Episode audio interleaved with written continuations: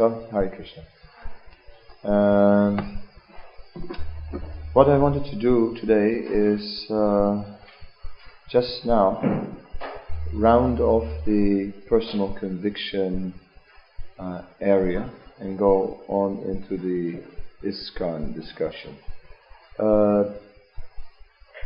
I wanted to go over the table of contents and just quickly discuss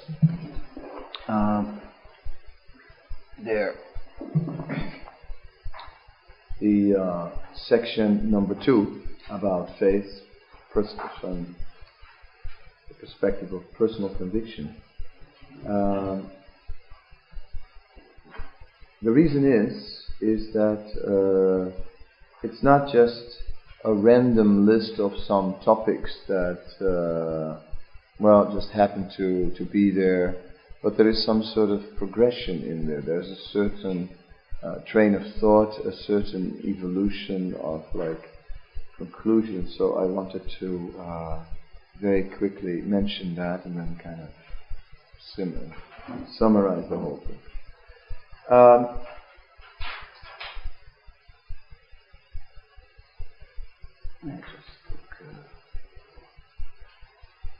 Okay, so we begin with the section of 26 to 44. Faith, personal conviction, 26 to 44, it mentions.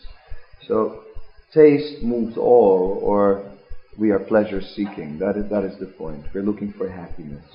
However, at the same time, the funny thing is that we are asked to renounce it. We're asked to make a sacrifice. We're asked to, although we get some vision of the higher goal, meanwhile, although we're pleasure seeking, to attain it, we must suffer voluntarily, perform austerities, sacrifice, and all that. The principal duty for us in our movement is not so much to perform austerities for austerity's sake. We are not sitting in the winter up to the neck in cold water, as they used to do in Vedic times, some yogis at least. We are simply asked to sacrifice material desire. And we are asked to make a sacrifice to please Krishna, do whatever is necessary for him, which can be very difficult sometimes. So there we may have to do many things for which we have no taste, which are not at all inspiring to us. So there is some immediate dichotomy within us.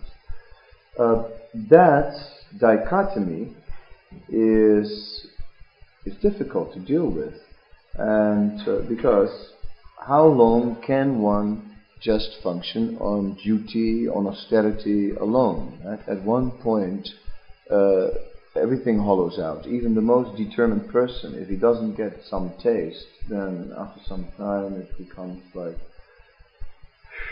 very difficult, and then the risk of fall down becomes imminent. Fall down, of course, can have different causes. Offenses in spiritual life is a serious cause of fall down. I'm not really addressing that right now. What I'm addressing is just the kind of the grind, right, of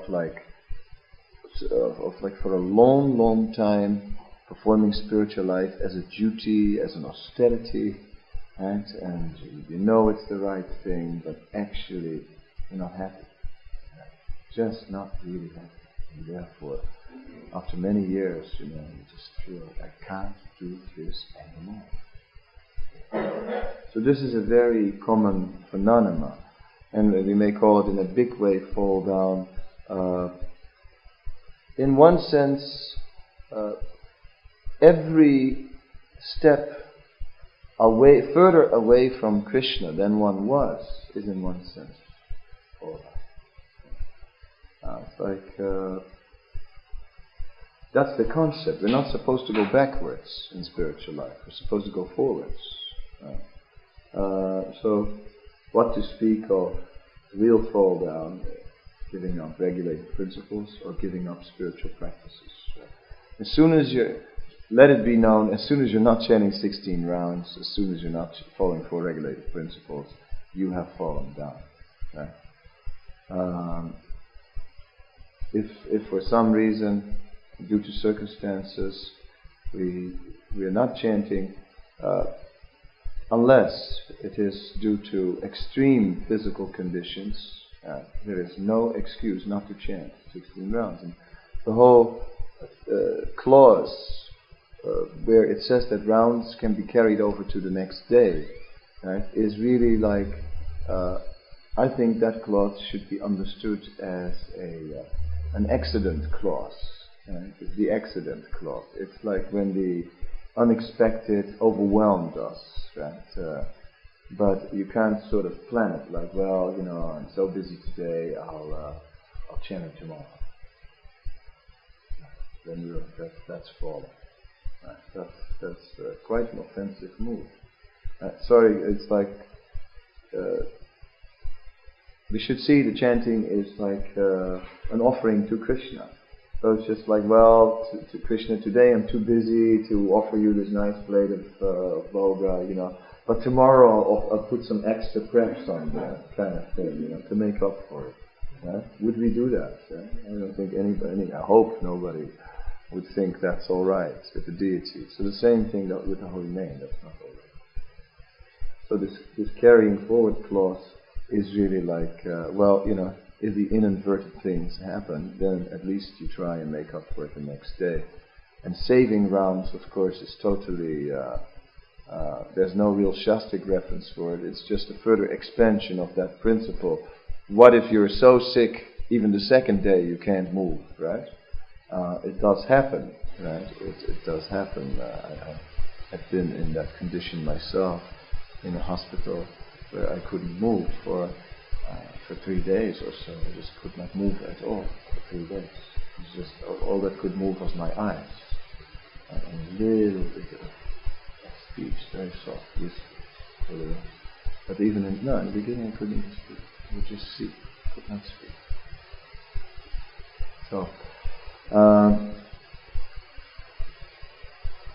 So it can, in those conditions, it was a little difficult to chant. You know, at one point somebody said, well, we should give him his beads, you know. So they gave me the beads, and I lost them in the bed, you know.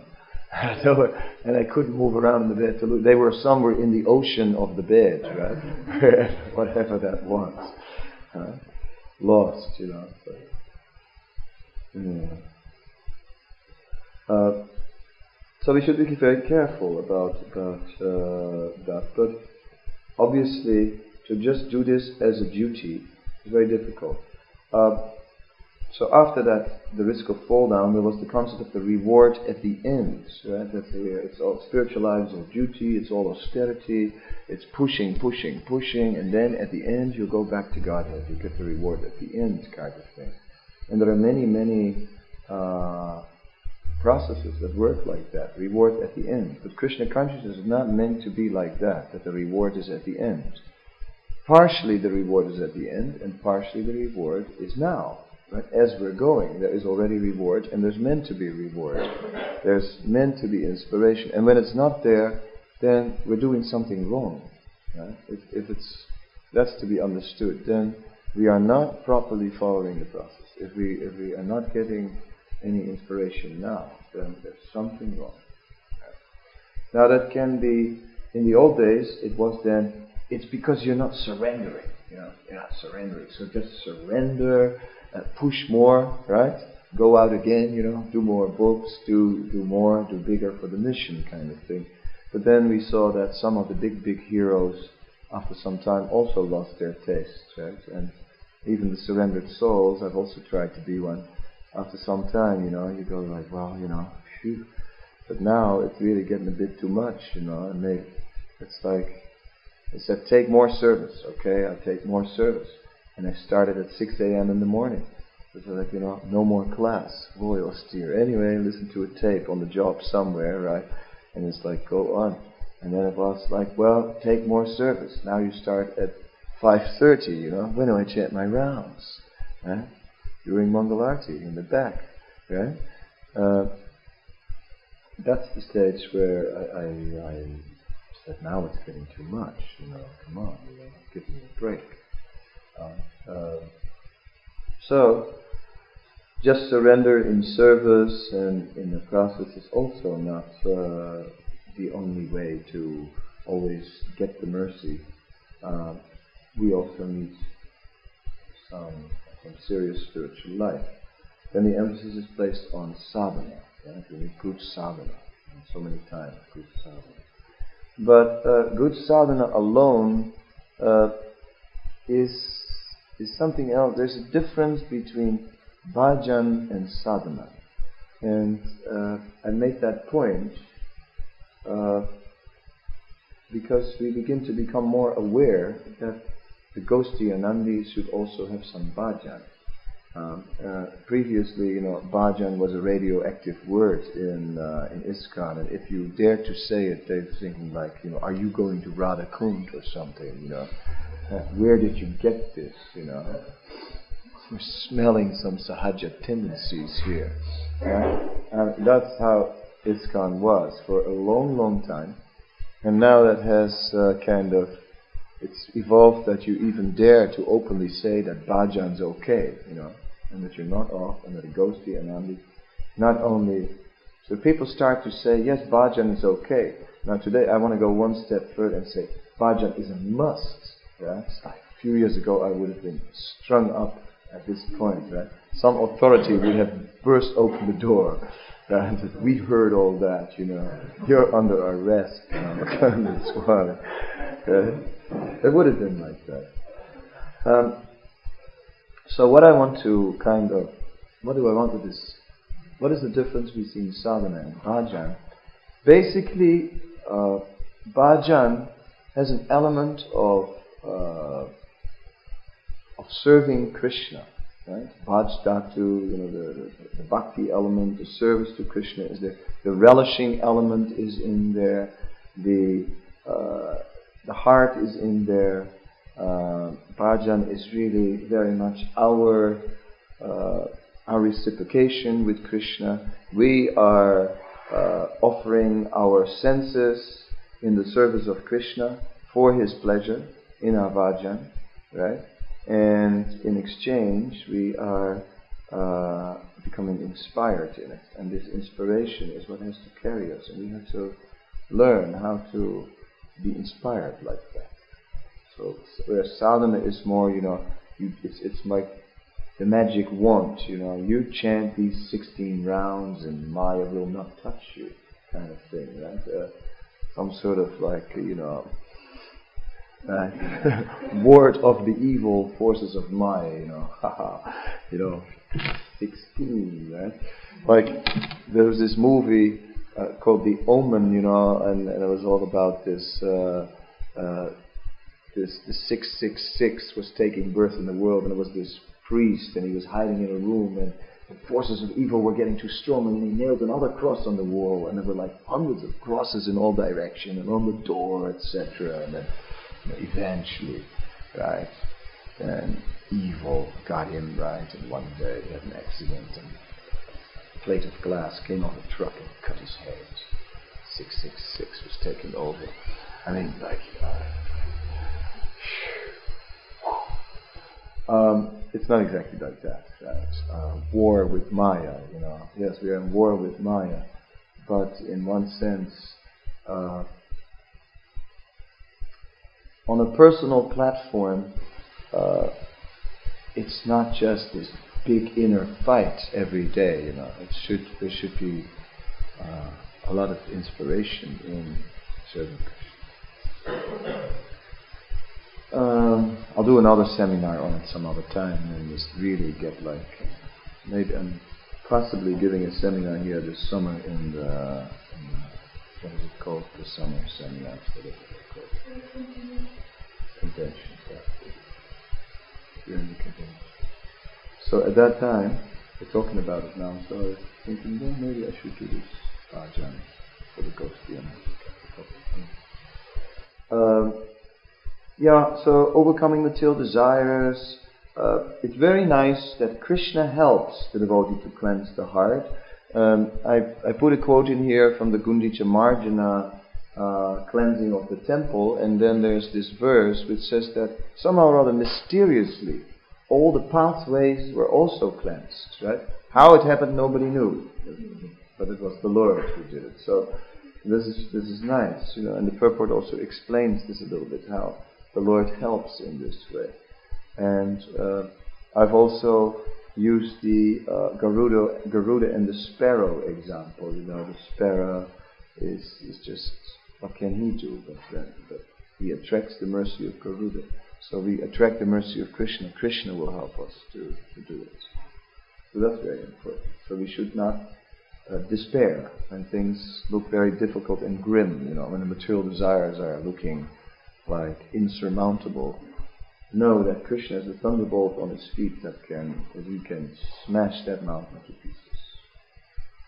I'm going a little quick, I'm talking fast, and you know, it may be hard to keep up, but I don't want to waste the whole morning on a review of something when I should be moving on into the next topic, but I feel the review is necessary, so please bear with me. Okay, miracles, I skipped that. Blind faith, we spoke about it. That we kind of really dealt with, philosophy, suspension, disbelief. See, the reason is that Krishna is invisible. Right? God is invisible, and that is the big problem. And that is why in the whole world there are so many types of faith, because nobody sees him, right? Atasi Krishna Namadi, you cannot see him by materials, by the blunt material senses. So, therefore, philosophers are arguing, does he exist, doesn't he, and therefore everybody has his own belief. Right? And for us, it also is a problem. Right? We are kind of, we have different reasons to believe. Right? We'll come to that at the bottom of the page, that our bottom line is Prabhupada, that he is the living proof, right? Because when everything else you're not sure of, right? If somebody starts to go, well, how do you know, right? How do you know that it's true? How do you know that Krishna is true, right? How do you know that's really true? How do you know it? And you keep on asking. Every time you give a reply, you ask again. How do you know? How do you know? How do you know? Then ultimately it comes to Prabhupada, right? And then we say, like, well, where was a personality like Prabhupada, right? Who had the qualities of Prabhupada, who did the work of Prabhupada, right? To prove that he really had the qualities, right? He did not just display the qualities, right? You could have said, well, you know, maybe he was just a very sort of a charismatic personality, right? And maybe he just had this effulgence, and maybe he had this this special ability to impress people, etc. Maybe he had all that, you know. But then look at the sacrifice he made, all based on love, right? I mean, no one could have done what Prabhupada did, and no one did what Prabhupada did, right? We hear all people saying, this Vaishnava is an Uttama Adhikari, that Vaishnava is an Uttama Adhikari. Well, that means he must have... prem, right? He must have deep devotional attachment to Krishna. Now, how did this prem show in Prabhupada? It showed by what he did, right? How Prabhupada did it, how he actually went all alone to New York. I mean, I don't know if you ever go to New York, but when you're a stranger and you don't know New York, right? And you go for the first time to, whenever I go to New York, I calculate what time of the day my plane's going to arrive. And I'm sure it's in the middle of the day, not at an odd hour, right? You're crazy to arrive at an odd hour in New York, you know. You're setting yourself up for trouble to start off with. I arrive in the middle of the day, right? And whenever I'm moving around in New York, I know where I'm going, and depending on and certain areas I'm not going, definitely not. And I know what I've got in my pockets, when I'm going, in which area and in which way. If I've got too much, I take a cab. And if I've got really too much, I don't even take a yellow cab. I take a private cab, right? From a private car company, right? Because even yellow cabs, you know, funny things happen in yellow cabs, right? That's just New York City. The subway, well, you know, okay, you know, it's a zoo down there and anything goes, right? Just watch out, you know. Don't carry that big fancy watch. Don't sit there with a Walkman on your head. Don't do lots of things in there, you know. No big money belts and, you know. But do have that $20 in your pocket somewhere in case a guy wants to mug you. At least you got something to give him, right? That's the law of the New York subway. Right? There are certain ways to survive in New York City. Right? And if you know, you're okay. And if you don't, you know, you might get in a lot of trouble there. Right? So understand where Prabhupada went, all alone, right? No address, right? There are some vague Doctor Misra somewhere, you know. No money, right? Nothing. New York, no money, no mercy. Yeah? That's New York. Listen, okay, man, money talks, right? Okay, that's so many bucks. You got it or not? You know? No, you ain't got it. Move over, man. Next, right? You got no time to talk to you, okay? This is New York City. No time to waste. Yeah? That's how it is, you know. It's like I like it. But I'm just sketching it a little bit like this because Prabhupada went there, right? Old man from India, not knowing what to expect, no money, right there in New York. No joke, right? No joke. Heavy sacrifice. What to speak of going to the Bowery? That's one of those places where you say, well, maybe I'll pass that street. You know, it's just one of those streets. You'd say, well, maybe we'll just won't go there, right? Like Harlem, you know, who goes to Harlem?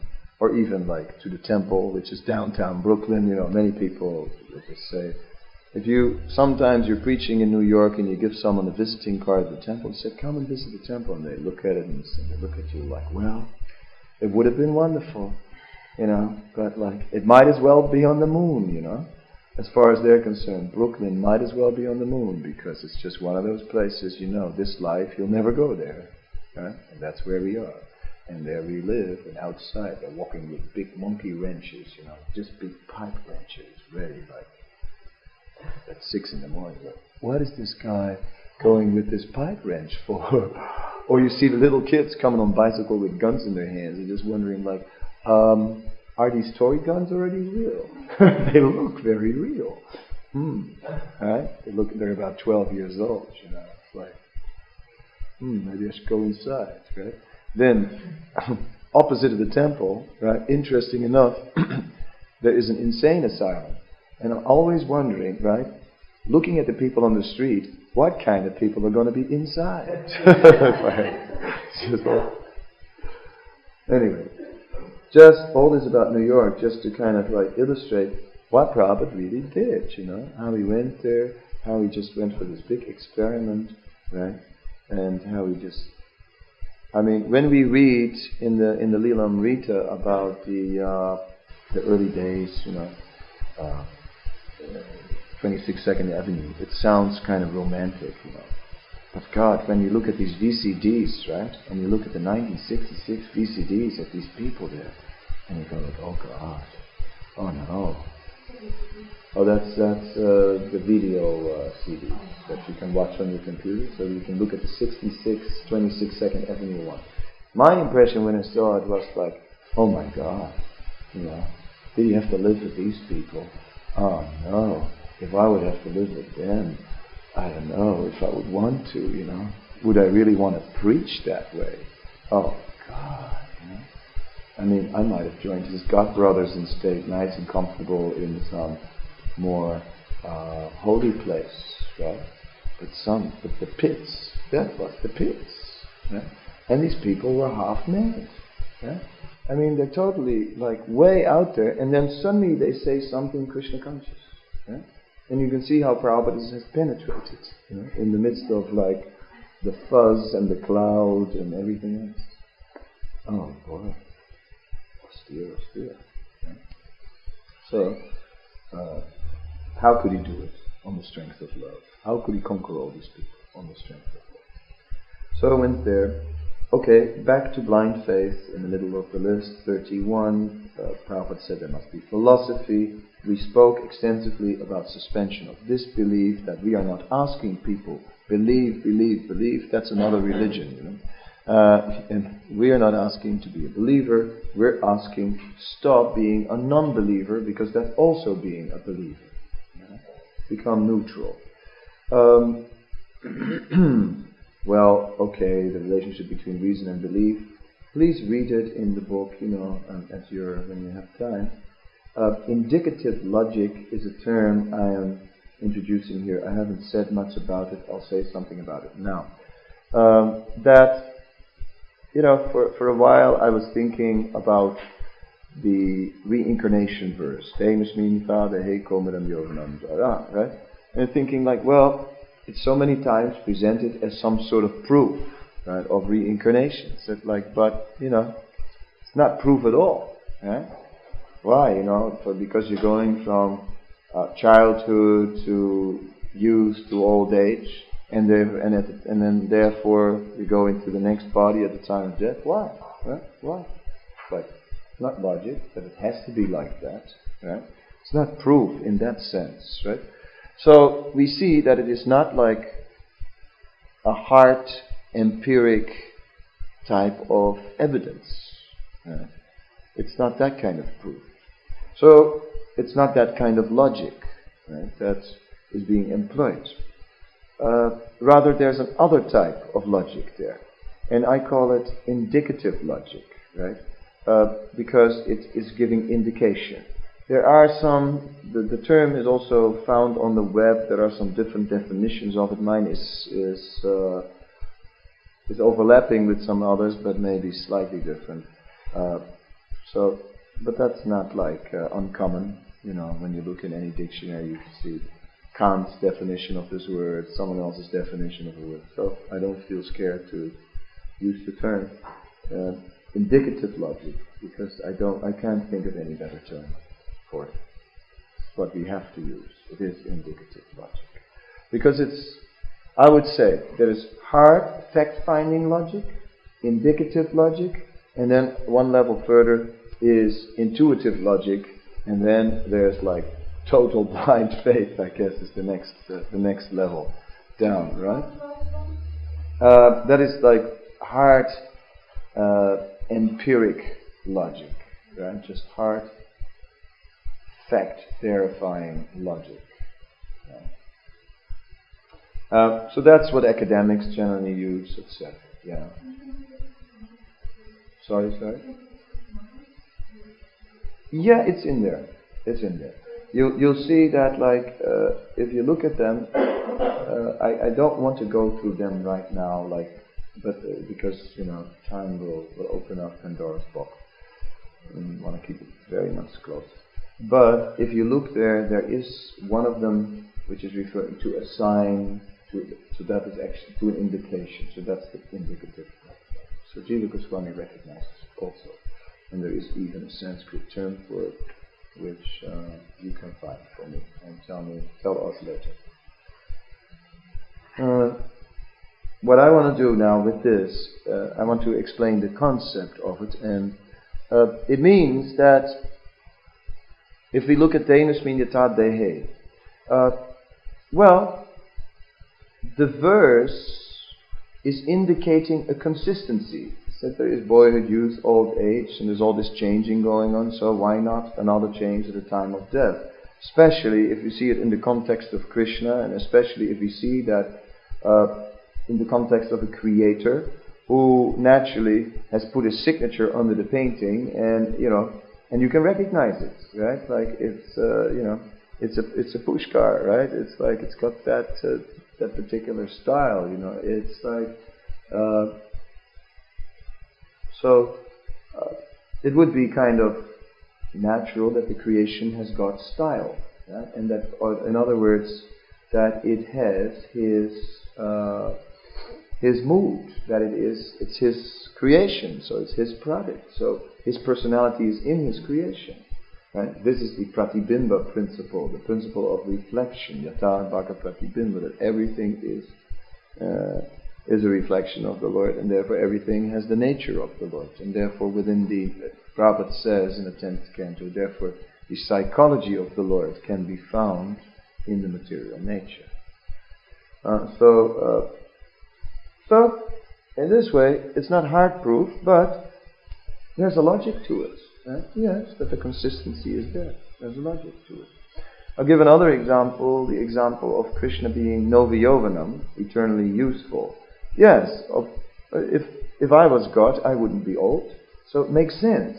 You know, like therefore, it's an indication, right? Yes, I mean, I can accept this on the strength, I don't know it as a fact, but it gives me confidence, right? That if there is a God, that he would be young, right? And beautiful, and etc. That gives me confidence. It's like, this noviyovanam thing gives us faith, it gives us confidence. Although, you know, I can't prove it that he's young, etc. But he ought to be, you know, it makes sense. Why wouldn't he? Why would he be anything else? Why would he be old and ugly, right? Huh?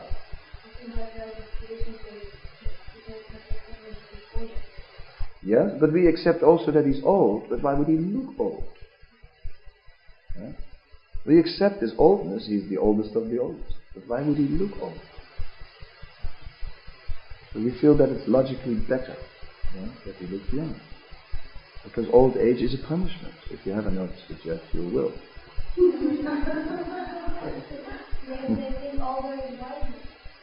That's what you think because you're young. It's all fun. It's older is wiser to some extent, but older is also losing it. Huh? Losing, you know, older is like, you're wiser, but your capacity to grasp things is also going down. Your memory is getting shot. Your concentration levels go down, right? You know, it's like, you know, I was like a whiz at mathematics. Now, you know, mathematics, right? Yeah, you know, like, don't even talk to me about it, right? It's like I hate it, you know. It's like to try and put my brain into something like that, yes, you know. Unless you've practiced that your whole life, you can't maintain that into your old age. Like Vishnu Murti is still good with numbers, right?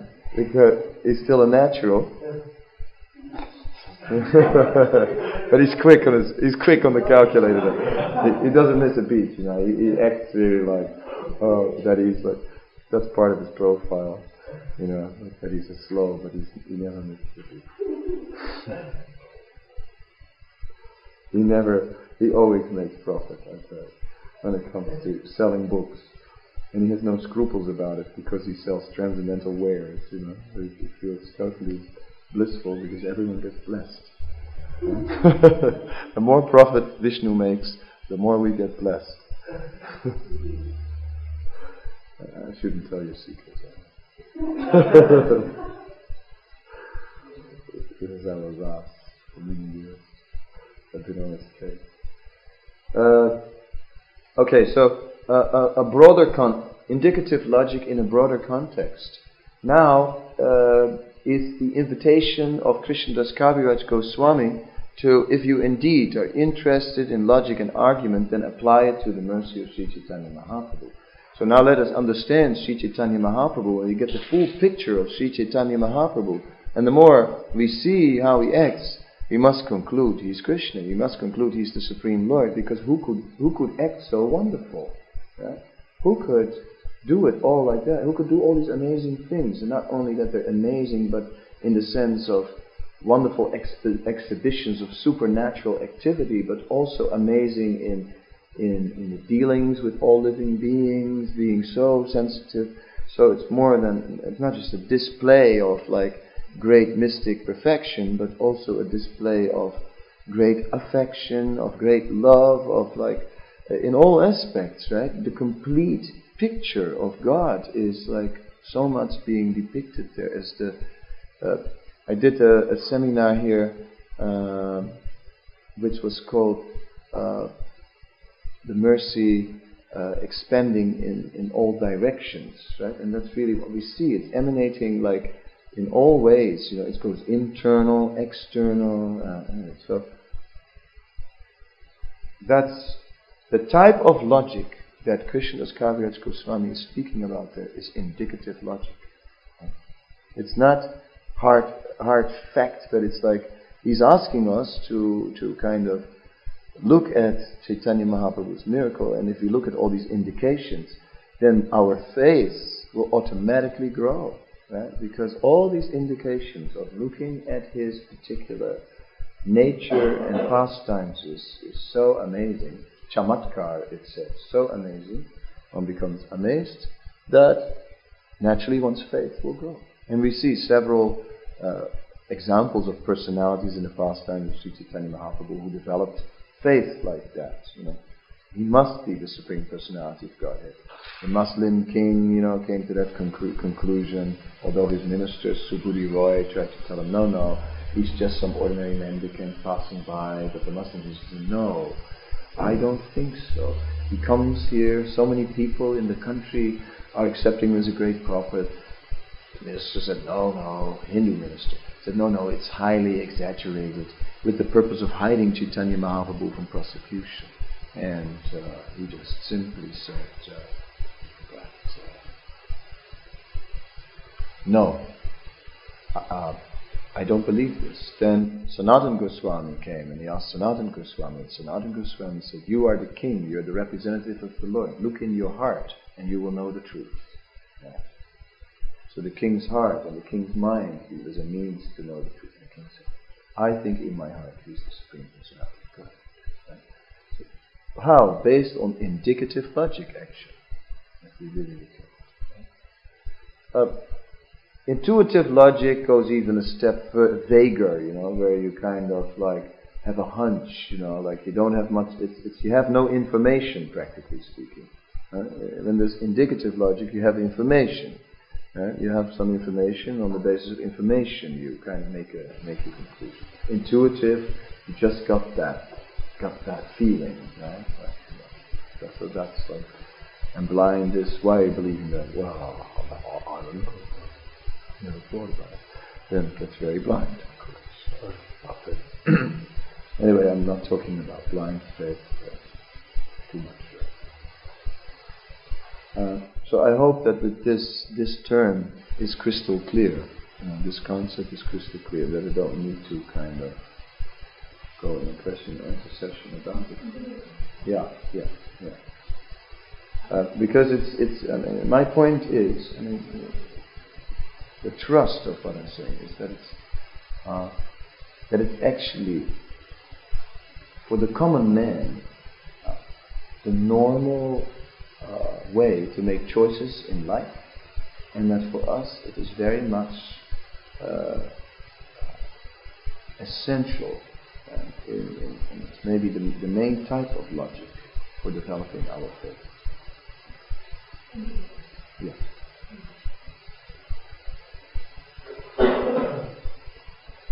More than the hard fact verifying thing, you know, that we need to that we become very much convinced when we learn all these arguments for why God exists, you know. Design argument, consent argument, this ontological argument, Anselm's argument, and all this kind of argument, you know. I mean, after reading all that, it's not that I suddenly like, now I feel like really a lot better, you know. I've read this, now I feel, yes, Krishna must be all true. No.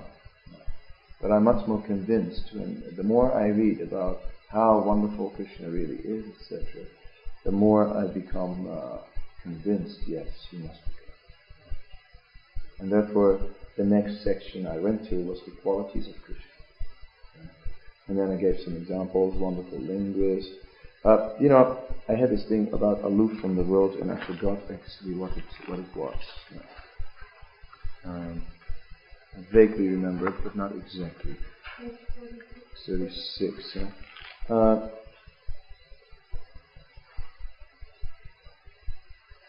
In the Bhagavad Gita, we are looking at Krishna, who appears to be very aloof, in the midst of two armies, Senor Ubior Made. Arjuna is Visidantam, lamenting, and Krishna is Prahasan, smiling. Later he tells Arjuna, you're mourning for what is not worthy of grief. The second chapter is very much establishing the eternity of the soul and considers the fate of the body not very important. The 11th chapter demonstrates the universal form in which the Lord just crunches up the heroes of the battlefield between the teeth of his unlimited, huge, gaping mouth. Kalosmi Lokaksai Ksepavito, time I am, the great destroyer of worlds. And yet we see that throughout the Bhagavad Gita, on a practical level, Krishna is very involved as the friend and chariot driver of Arjuna. That's just an interesting feature about Krishna, how he is so aloof, but actually he's acting really aloof, but he's not at all aloof, because he's all along going out of his way to be with his devotee in this whole battlefield where he basically doesn't belong. Right? What has he got to do with some battle of man, you know? And he's above it. He wouldn't have. Why would the Supreme Lord have to be on the battle of Kuruksetra, in the middle of a ghastly scene like that? There's no, only for Arjuna. And well, for Bhishma, a few others. So I thought that was important to look at, because this aloofness of Krishna is a problem in his qualities, right? It's kind of the renounced mood of Krishna, laughing, you know, in the midst of the battlefield, is like is very it's a little difficult, you know, to see this aloofness. But if we see that he all along cares very much for his devotee, very much so. You see also he appears as Bhakta Rupa, is to show how to do it, so he cares very much. This caring element of Krishna, then, I have kind of gone a little further on that. Krishna is attracted by the smallest service. It is said that Krishna is achyuta, and he's never forgetful. Achyuta means infallible, right? It means he never fails to notice the smallest service done by any devotee. It's like said in the Krishna book, that for that reason he is known as Achyuta. So it's the best translation you have of Achyuta, right? That Krishna never fails to notice the smallest service rendered by his devotee.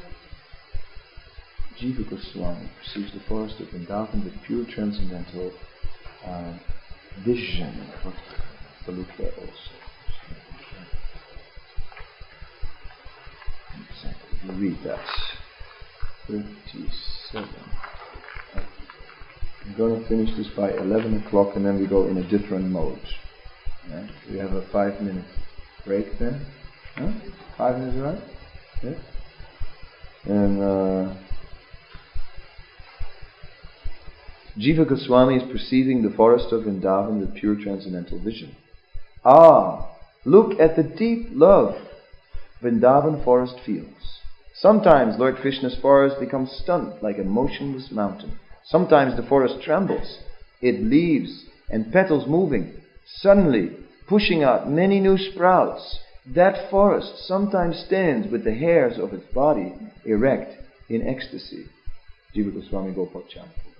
Personally, I find Jiva Goswami's description very attractive. He sees the reality of Vrindavan on the level of the spiritual dimension, whereas most of us just remain in the dimension of a North Indian village between Delhi and Agra. We may only be able to imagine a spiritual world where even the forest is overwhelmed with love of God. But it sounds certainly wonderful and attracts my heart. It would be fantastic to be in such a place.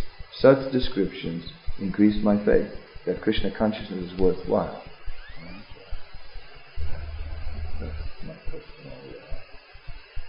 Reason why I like that and why I put it in just as all examples of indicative love.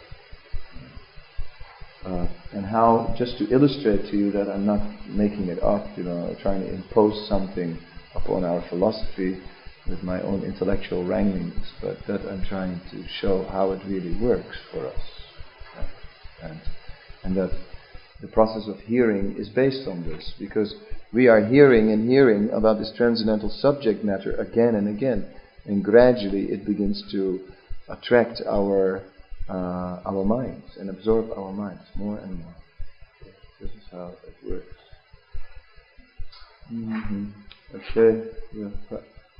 But the bottom line of everything is Srila Prabhupada. And that we already said. So then I have a whole list of things qualifying that a little bit. The simple secret of success, that he followed the orders of his spiritual master, full faith in the words of spiritual master, full faith in the words of Lord Chaitanya. He was beyond fall down, teacher by example. He said the Western people are proof hungry, right? On one occasion, and he tried to cater to that. So he preaches with logic and argument. That's why I made it one of the essays, or one of the essay assignments, to prove how Prabhupada preaches with logic and arguments. Right? And I also have with me, like, a reader which has been compiled by Mahatma on this kind of topic. He's doing it, he's showing it, how Prabhupada is preaching with logic and arguments. So, if somebody's, we could make a copy for the library, if you don't have. And, yeah, well then I felt like, I went back to the point of, yeah, where we started off, that Krishna is invisible. That is to the conditioned soul, cannot be seen with the mundane senses, but he must be visible, he must be visible to the self-realized soul. So therefore, we came to this session to see Krishna or not, seeing Krishna always. And then the second aspect of that is love of God in separation from Krishna, where the devotee doesn't, he's always thinking of Krishna, but he doesn't see him anywhere. He's like, where is Krishna, kind of thing. Chaitanya Mahaprabhu separation, or the Goswami separation. But that means another way of always seeing Krishna, right? Internal is always seeing Krishna, always thinking of Krishna, totally obsessed by Krishna, and everywhere looking for Krishna. So Krishna sometimes makes himself visible and sometimes invisible to his devotee. But in his heart, the devotee always sees Krishna. That kind of, then you could say, at that stage, faith is complete. Right? Then we have really like, fully, then we've got full faith. And we always see Krishna in the heart. Okay, that rounds off like the personal faith section a little bit. So this indicative logic or indicative thing means that, yeah, we must be hearing about Krishna, we must be expanding our vision of this amazing spiritual reality, of this amazing personality, how amazing all spiritual personalities. Well, I guess 10 to 11, any questions, any responses on this super fast? This was the fast train to,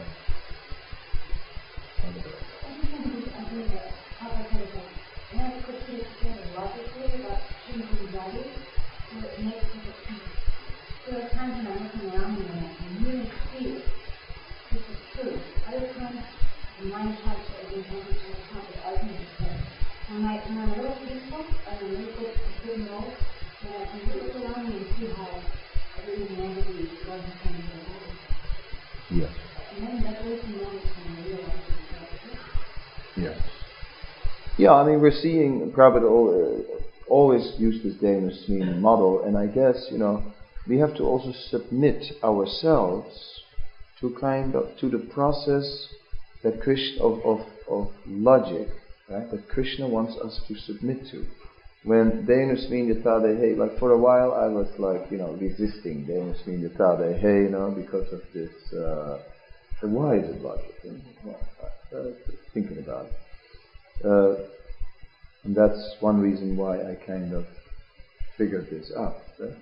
Right? But another point that I think is there is that we have to understand that Krishna knows us better than we know ourselves.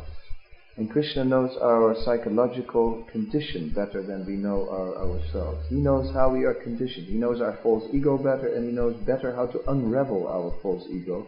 We think, well, you know, let me unravel it in this. I need this. I need that. Otherwise, how can I ever be convinced of this? I need these arguments. I need that. But Krishna, no. You just take the Dana-Sneena Tadehe model, the changing body diorama. You take that, and you work with that, and that will produce the results. So it's kind of like taking a psychological model, you know. You could say Krishna is the therapist, right? And he's giving us a therapy, right? And the Bhagavad Gita is all about that. Arjuna's getting a therapy, and we're getting a therapy, you know. Arjuna is like the model, he's the archetype, the role model, and we get the therapy. One dentist in Bombay said that Arjuna's like the patient and Krishna's like the dentist. So why can't I do a psychology one, you know? Anyone else wants to respond? I think it's all the things that Arjuna is getting these flashes and he's like, no tree. Then I was looking at a tree and seeing the soul in that tree and waiting. And then I came on the actual profile and said, what do you see when you see a tree? Right, right.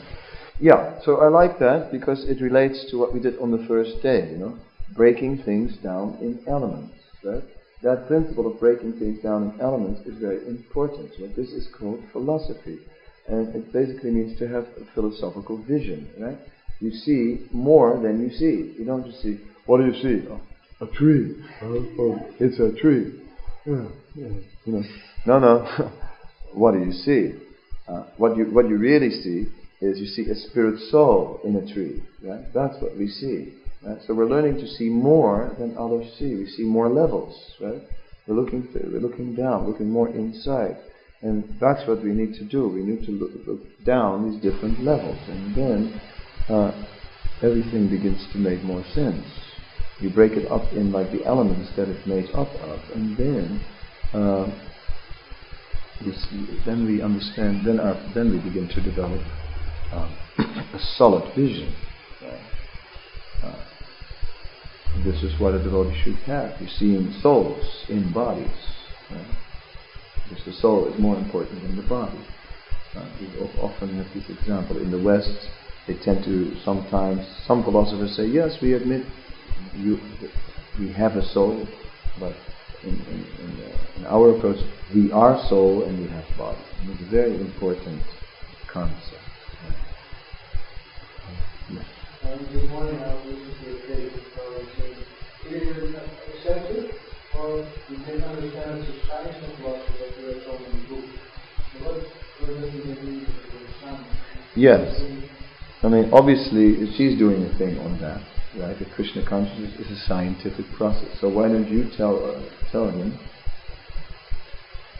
I just read one paragraph of Sahotamraj where he was quoting Prabhupada on his life with theologians. He said, theologians are supposed to not know God. And in order to know Krishna, we have to first surrender to him. So this is his way of explaining how Krishna consciousness is a scientific process. We have to apply ourselves to the truth by sticking to the principles which are given in scripture. What do you think about that answer?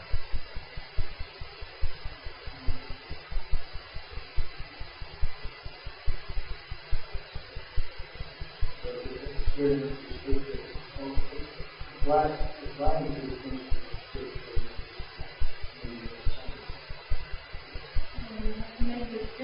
have to enter the experiment as not as an observer, but being that's very good. Well, I want to say I can also give my personal little thing that I use in this.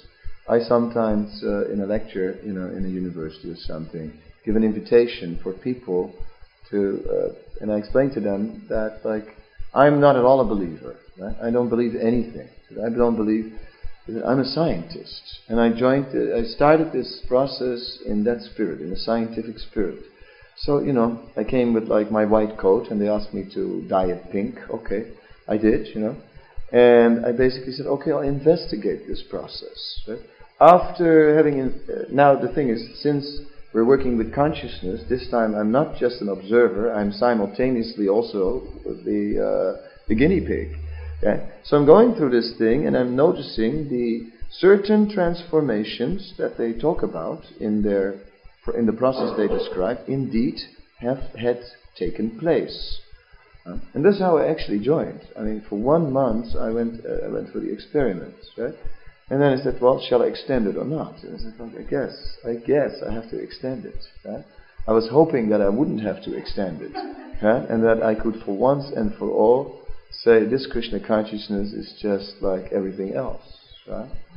Unfortunately, after 1 month I couldn't exactly do that, and I had to extend the experiment. Now I've been experimenting for 25 years and I found a lot of interesting things in the course of my experiment, and I gained a lot more faith that really this love of God must exist, and that it must be true.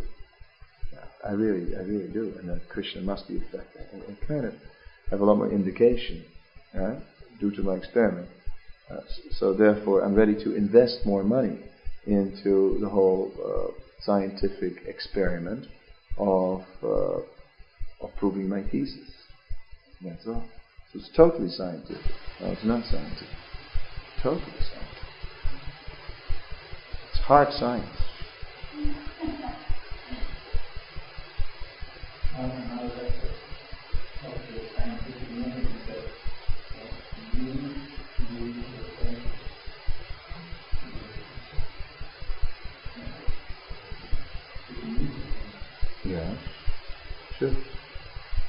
Yeah, so, you know, we can define scientific in so many ways.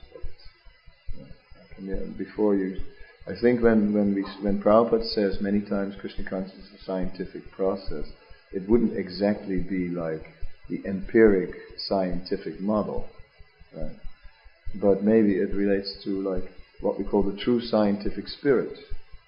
Because like if you read Substance and Shadow from Sahotamraj, you'll find many nice quotes in there, and there is a quote of Karl Popper, who is a philosopher who just died not so long ago, who basically said that the thing about science is that every time, whenever there was a presentation of truth or fact, then unfortunately it has proven not to be the case, right? And it has been replaced with a new model. Right? So therefore, so far, you know, science that is only a big experiment, right? And it's like really has no. So the scientific spirit is simply looking for the truth. Right? That should be the true scientific spirit. But there's now a constant paradigm shift going on, and in the modern concept, the old model of science was that it slowly was uncovering the truth, and there was like a growing continent in the midst of the ocean of nescience, right? And the modern thing, in the appendix there is a little note on that. Of which scientists revolutionized the concept of the philosophy of science. Forgot his name now, let's mention it. He presented the paradigm shift model. That like there are all these parallel truths existing, and you just go from one paradigm to another, and there are unlimited paradigms, and in this way it just goes on, and we're not just going for the truth. So this is what science is doing now. So we don't buy into that. We don't buy into that. We say, now you've lost your true scientific spirit. Right? You're no longer actually scientific. You've just gone down to the level of scientific application, right? And you're making vacuum cleaners and computers, but you are not actually. You've lost the true scientific spirit. Rather, the true scientific spirit is found in these scriptures. So in one sense, we're superior to science. We are more scientific than they are. That is our argument. We are actually the only ones who are scientific, and they're not. They've thrown in the towel, actually. There was this old model was like they're slowly uncovering the truth, and then when it was getting too hot, they just went for the cop out of the paradigm shift. You know? Now there is no truth anymore. Everything is relative. So today we have this theory, tomorrow another theory, and it's far. Nothing wrong with it. You know? We're not, because of this I can change my statement once every 3 months, and it's fine, and it's okay. I'm just going into a different paradigm, don't you understand? You know? It's okay. I can change my mind all the time. You know? You're a joker. You know? And you can't change color. So we would argue against that. We would say we have the true self. Coming out of our selfishness and lust, it just doesn't work for us, right? Because we're struggling here with time. This is, I find, there really is not enough time to go in depth on this course. So what can we do? That's life. There's never enough time in life. Life is very short. So,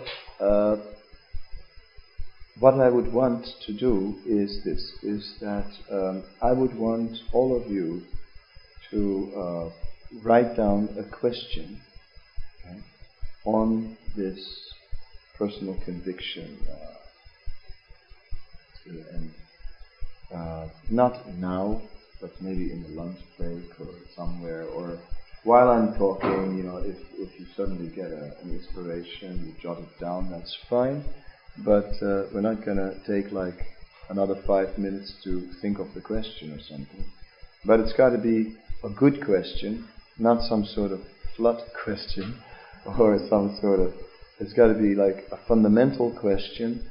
And it's got to very much relate to any of these topics here mentioned. You have a question? You want an example? So, a question on the session of personal conviction. So, you want a question relating to any of these topics, right? Let us say we have here. Cultural transplant. You read through the list, the cultural transplant. That's interesting. Yeah. Okay, look at page 30. And now develop your question. It's not that your question is exactly based on what's written there. What's written there is just to spark off your thinking process. How much can we absorb of what we know of Vedic cultures through scriptures or whatever remains in India? We speak all the time about the Vedic culture, we don't even know what it is, right? They have no idea how they lived, Vedic culture. Nobody knows what it was. Even in India, they don't know what it was, right? Vedic culture is long gone. Right? That's number one. How much can we absorb of a culture like that? How much can we retain of our own Western tradition without compromising our Krishna consciousness? Do we really have to become Indian all the way, or can we keep something from our own Western tradition? Right? That's the question. So, I'm just asking these questions. And then, we are living in the West. Right? We cannot, I notice I'm totally living different when I'm living in Europe and when I'm living in India. Right? I have to make some adjustments living here. And in India, certain things just, it becomes more simple. Life automatically becomes more austere. Automatically, the pace slows down. Automatically, and so on and so on. More time to think and less time to do, less possibilities to do things. It's just not like here. Here it's like butter. There, everything is a struggle. Everything material. Anyway, coming down. So how much? You could ask a question about this. Right? You ask a question. Think like some question about this topic. Not a question that I could take like, just take one sentence from here, turn it around, and now you make your question. Don't do that. It's your question. Think about it deeply. What does this mean to me? So, I'm introducing a concept. Right? only introducing a concept. Now, what I want with it, you take this concept, hold it up as a mirror to yourself, hold it up as a mirror to the world, and just think like, what does this mean, this cultural transfer? What is the relevance of this? No, who cares? Ask a deep question. Ask a crucial question. Ask a burning question. Ask a shocking question. Ask a question that if people read it, they think like, wow, you know, what an interesting question. Don't ask a boring question. Don't ask like, you know, a simple question.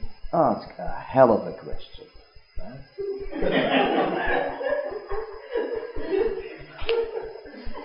You got it? Okay. So, you know. What? Right, okay.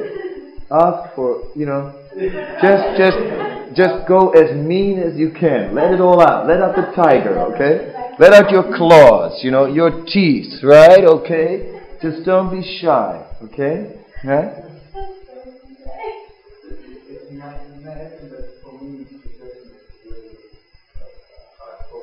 But you're not gonna. Yeah, well, that's okay. That's all right. We can't change ourselves. You ask hardcore for yourself, and you know that's life. You know, that's life. Let us be what we are and stand up in the world, authenticity and all that. You know. Yeah. Will we have time to discuss it? Not now. Not now. They will be dealt with. Yeah, of course. All the questions will be dealt with. I have to get them preferably this afternoon, you know, after the lunch. Yeah. Now you are a good question, you should definitely have some. But you can only one, huh? But you got to put it all in there, everything, you know. You can, whatever it is, you know. It can be a very devotional question. If you have deep devotion, you pray in front of the deities, you get the question. Or it can be like all your frustrations of the whole year, you know, like just put it in one question. It's like, you know, whatever you want. Everybody, huh? The guests also come up with your question, right? Okay. No. Not a submissive question, right? Challenging. Okay, well, I'm looking forward to that. It's gonna be good. So, with that, I wanted to introduce the next section. The next section, you're skipping what we're really part of. You have section 3 in front of you, open on the book, page 57. We're going to page 50. And I'm going to deal with two things. One is, I'm dealing with definitions and some principles of the Kanistha Adhikari, Madhyam and Uttama Adhikari. And in the Chaitanya Charitamrita, there's an important verse which you have here, Sradavam Janahaya Bhakti Adhikari, Uttama Madhyam Kanistha Sradu Anusaya. A faithful devotee is a truly eligible candidate for the loving service of the Lord. According to one's faith, one is classified as a topmost devotee, an intermediate devotee, or an inferior devotee.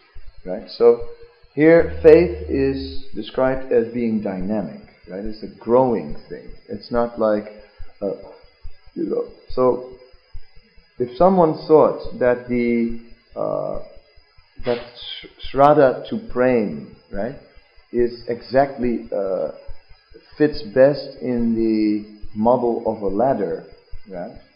You know, first Shraddha, then Sadhu Sangha, you know, Bhajana Kriya, Anagdani Vritti, and it's like steps up on a ladder. Then it's kind of like, and you go through from Shraddha, and then you're finished with your Shraddha, and then you go to, now we go to Sadhu Sangha, okay, then you've gone through your Sadhu Sangha. Not exactly like that, right? It's like it's more a horizontal thing. I'm not going to draw it on the flip chart because flip charts take too much time. and a little bit of imagination is good for the brain. You know, it's like, it's partially maybe, I mean, I'm gonna have a little go at the flip charts just to let out my aggression. That like, partially, I think flip charts have been designed for the TV audience, you know, who has no more, who has become dull-witted and who has no more imagination and has to see everything visual as a picture in front of them, otherwise they can't register it. No.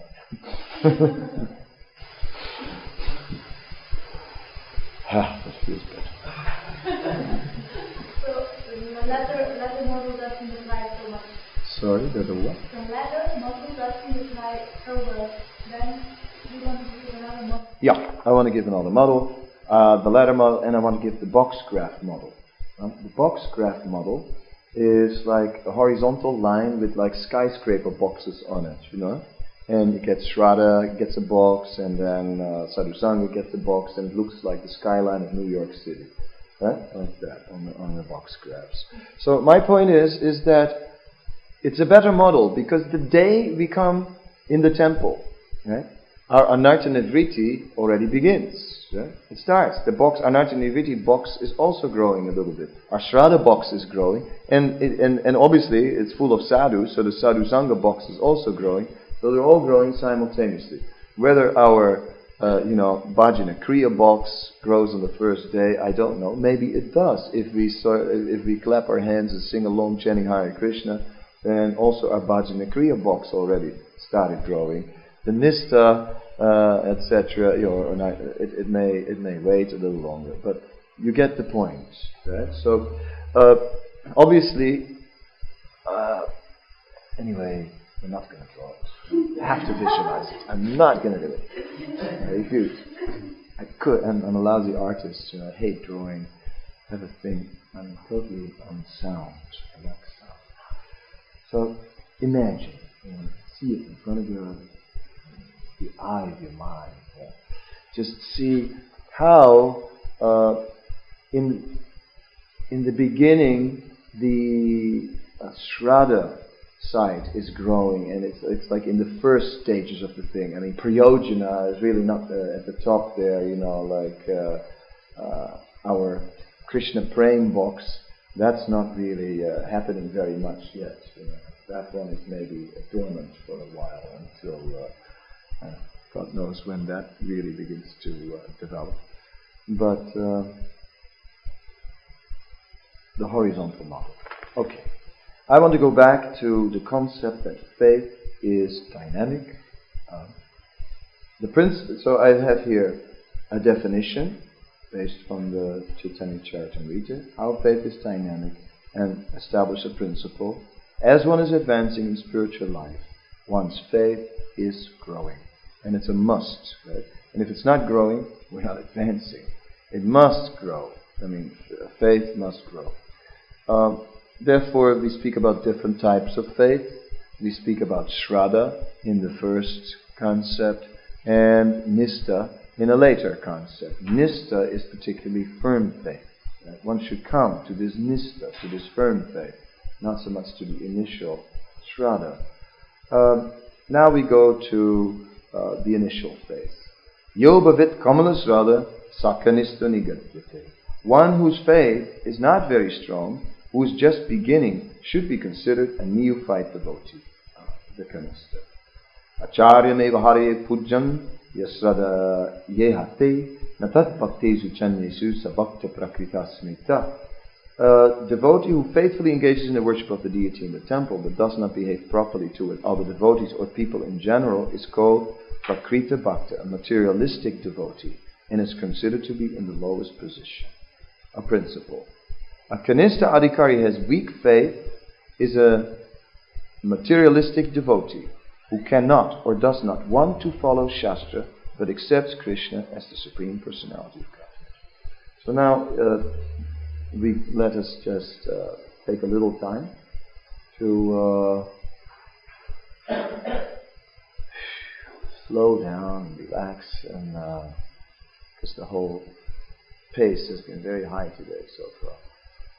We can take time for this because we've got half an hour, ocean of time. A Kanista, right, is a materialistic devotee, a devotee who has weak faith. So, flip chart. When you have time, you can do all this kindergarten stuff.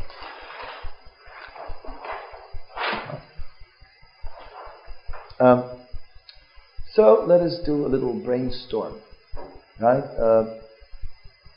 Materialistic devotee with weak faith. What is he supposed to have?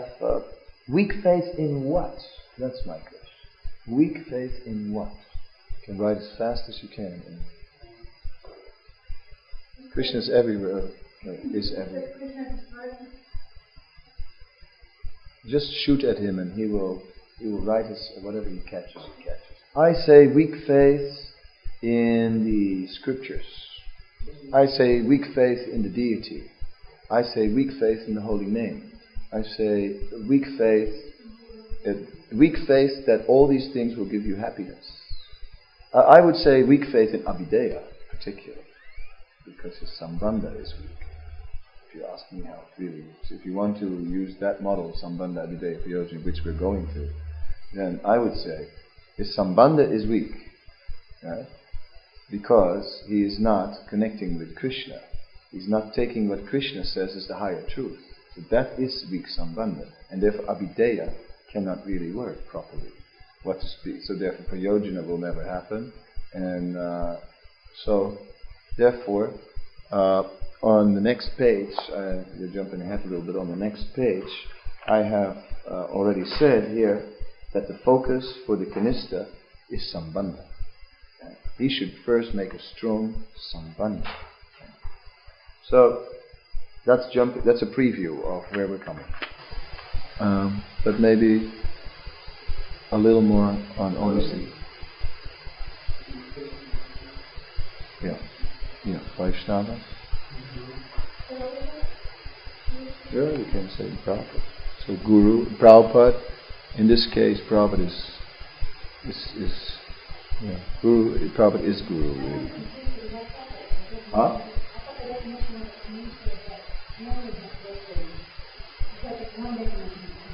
Yes, that's just wonder. The definition that we are here seeing from Srimad Bhagavatam 11th Canto, that he only has faith in the deities, is not everything. The definition, or the other definition, Yobavit Kamala Shraddha, right, we should understand what it means. It just basically means that a Kanista is someone who really has, if he only has faith in the deity, right, it means God is in the temple, but he's not everywhere else. Right? He's not seeing everything in the life of Krishna, and he's not living his life in the life of Krishna. In other words, he has two lives, you see. If one sees Krishna only in the temple, then I have my life in the temple, and there's Krishna, and I have my own private life, right, outside of Krishna. So, I have my spiritual life, and I have my own private life. So, and this finishes point. And it just means that he has these two separate areas, and therefore he will hold back. This is my area, my world, and that's the Krishna world. Now, how much for my area, how much of my energy is reserved for my area, and how much for the Krishna area. So he's a miser. He's holding back. He's not really. Probably his own territory is very big in the beginning, and the Krishna territory is very small.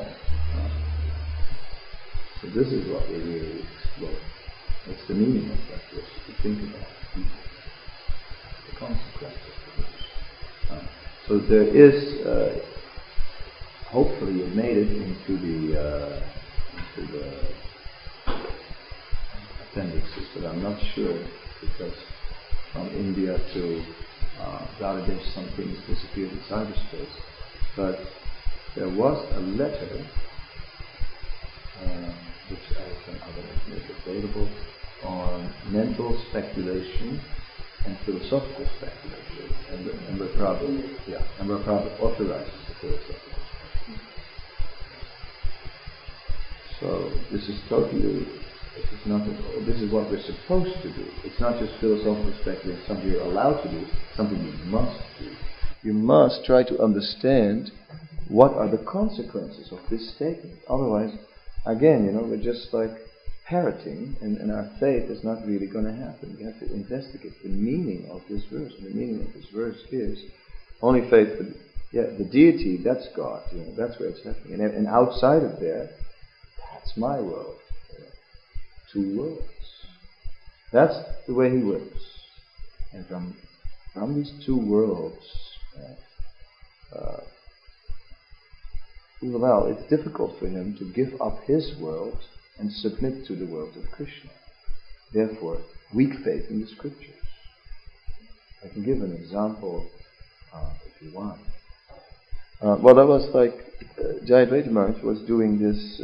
He likes to rock the boat. That's what he calls having fun, right? He likes to mix sometimes. He calls this having fun. And he did this seminar many years back called The Hopes and Horrors of Household Life, right? So when the title was there, you know, it was like going around Europe and everyone was getting like, God, you know, like, I mean, what can he say about household life? You know, he's never even been married, right? Yeah. There was a lot of flack even before he had started, right? Even before he had started. And so then finally it happened, you know, finally it happened. So then when the seminar was, the first session, you know, people were talking in the corridors, you know, and someone came and said, how was it, you know. And I just happened to walk past and I just heard that statement. And someone said, how was it? And then the reply came, it was like, oh, it was okay, but very theoretical. All different quotes from the scriptures. Huh? And I thought that was very interesting because it was very revealing. I mean, for that person, the scriptures are theoretical. Right? So, you know, whereas for someone who puts the scriptures in and practices them every day, the scriptures become very, very real and very practical. So it showed exactly where the person was at. Right? That the scriptures remain theoretical. That's the mystery. No, totally different. The deity is an order supplier. Either on the gross platform or at least on the platform of his feeling of own well-being. The deity, he doesn't see that the deity is the person who is a living being, with his own desires, you know, it's like in his own needs. He's not serving the deity to fulfill the needs of the deity and the desires of the deity and what the deity likes. He is like treating the deity like an order supplying at least of blessings. And therefore he's materialistic. He's very concerned with the world here and now, Akanista. See? Akanista's is very concerned with this life, this world, you know, that it's alright. And even in the spiritual sense, right, okay, I give up material life, no problem, but my spiritual life, you know, like how is my spiritual life developing, right? My how is like, you know, am I in a place which is suitable to me and my need, my nature, my situation, you know, like my spiritual life, is it taking the right shape, etc. Just see these things. Now, when we introduce this Kanista Madhyam Uttam thing, it's not that at one point I want to start handing out T-shirts, you know, and it's not like Kanista and Madhyam and like that. No, Uttam, I guess nobody gets one of those. It's like, but you know, that we're after this thing we kind of choose a T-shirt. It's like wearing that. I think that if you start to try and make very hard divisions and categorization like that, then it gets artificial. I think rather, having looked at it from an introspective way, I came to the conclusion that we have tendencies. Kanista tendencies, Madhyam tendencies, right? And I mean, so in one person you can recognize that. You can recognize he's a very mature devotee, but he may have still a few Kanista tendencies left over. Or we look at ourselves, we say, look, now I'm a total Kanista, you know, just look at me, you know, I'm acting like a Kanista. Whereas other times you may be in a Madhyam mood. So it's not necessarily that we are one homogeneous entity to be placed as a canister or in a mudra. We have these tendencies, but certain tendencies become predominant. So in the devote, our movement very much calls for the Madhyam platform. Right? Madhyam is a preacher, a Madhyam is merciful, a Madhyam is concerned with the well-being of others. He puts, therefore, immediately that spirit of sacrifice. So, basically, the call in this movement is Madhyam. The real standard for ISKCON devotee is to be a Madhyam. And therefore, Prabhupada says, one has to become a Madhyam Adhikari, and that's the conclusion of the little windows here. That's a fact. That's very much a fact. We have to become a Madhyam Adhikari. So that's our social pressure, is pushing us that direction. But if I do a little assessment, just as you say, just off the cuff, but, as you are, as farmers put their finger in their mouth and hold it up in the air to see where the wind, which direction the wind's blowing, kind of thing. If I do that, right, dip it in the water, but then I dip the finger in the water and see from where the wind is blowing, then I would say that we haven't achieved that end at all. No. I would say that there are a lot of Kanista tendencies in our movement, right? Still present, also in ourselves, and that the movement is the social development of the movement shows a lot of Kanista traits. So that's just an observation. Whether that's true or not, can be debated, and I'm open to be proven wrong. No problem with that. It's just a detail. But the rest, what I'm trying to present, is I think is important. Uttam, we're not going to say much about it, right? Other than what is on the next page, page 60, that the focus, the Kanista should focus on Sambandha, right? Now, can you write down the processes from Shraddha to Prem, the whole thing? No? Okay. Can you write it down? Vertical. You just start with Shraddha and go down, each one. So don't feel embarrassed, it's like, man, I'm sorry to put you on the spot. He's the treasurer, and he has to make sure that Nuvrajamando saves money, which is so difficult that he never has time to think about these things. He doesn't have the luxury that you guys have. We even get diacritics. Just look. Wow. It's deluxe edition. I am okay. So Kanista, its focus is on Sambandha, right? His priority is to become properly connected with the process. Abhideya, it can't really happen so much until he gets very serious about taking Krishna's instructions. Yeah?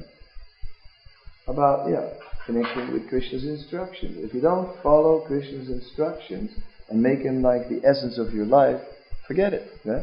Then your Sambandha is not happening. Yeah? And naturally, we have to connect with the five principal limbs of devotional service, which are the most powerful aspects of the process of devotional service. And that's what we have in our temple. So you have to make your relationship with the deity, which means Mangalarti, for one thing. Right? You have to be there. You have to look at the holy name and all that. Sambandha, these things, you have to... The Kanista has to make that strong to begin with. And sacrifice for that. See, making Sambandha means sacrifice. Sacrifice your... God, it's so hard to get up. I'm not used to it. I never did it all these years, and now suddenly something changed. The first day I joined, I had to get up at 4 o'clock. I mean, I was in a total state of shock because I had a 24-hour jet lag. Huh? Because I used to go to bed at 4 o'clock before I joined. So then I had to get up at 4 o'clock. So in reality, I had a 24-hour jet lag. And it was like, wow. You know, I was totally in love. I don't know where I was. So it was. So the kanista, in order to make the sambandha, has to break habits. Right? It's painful. It's austere. Right? It's like, it's hard. Very difficult. Therefore, you know, in the beginning, we run away maybe. Yesterday Maharaj said he looked a couple of times in the beginning. Well, he was chanting 16 rounds. Well, I wasn't. Then I left a few times. It's hard to chant 16 rounds outside the temple. Very hard. Madhyam is involved with Abhidaya. You walked away, huh? But, okay. Because I want you to do something more. You can go back. Now, out of these processes, in particular, which ones would you think belong to Sambandha? The first three. Okay. Can you make a line there? Maybe we see. No. Division line, horizontal line between the first three and the rest. So we can get a clear. Yeah, dividing line. Alright. Now, Abhideya, you know, the process of purification is really going on. Obviously, Anartha-Nivritti is like, it's obviously very much part of Abhideya. Now, where does Prayojana begin? Bhav. It's generally said it's bhav. Now, there are some might say it already begins a bit in Ashakti. Some might even say it begins a bit in Nista. Some say it starts a bit in Ruchi. But Srila Prabhupada begins to say that, like, at the level of Ashakti, a person begins to focus on the residence of Vrindavan, and he begins to develop a one of five types of attachment, right? So ras becomes an issue. But in bhav it begins to really manifest, right? So in ashakti the inclination begins really to develop and to manifest. Now you can see the action. And in bhav and prema, it's like going towards priyojana, right? So if we look at that, then we understand the kanista has to focus on these things, right?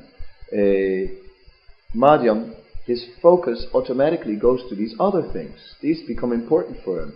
And it's not that he neglects the first ones, but it gets a different dimension. Those are there, sadhusanga is there, his shraddha is developing, his bhajana kriya, he's like, you know, he's given some shape to it, and he realized he must give more shape to it, but his focus is like, yes, I have to get my anartha nivritti going, you know, I have to do something about my my firm faith, I need some taste, you know, when will I have this, nam ruchi, when will I get it, you know, the taste of the holy name, right? When will I get it? What can I do to get it? How, well, no more offenses, right? Okay, and more chanting, and so forth. And, you know, okay, well, Shakti is like kind of going towards the next level. Right?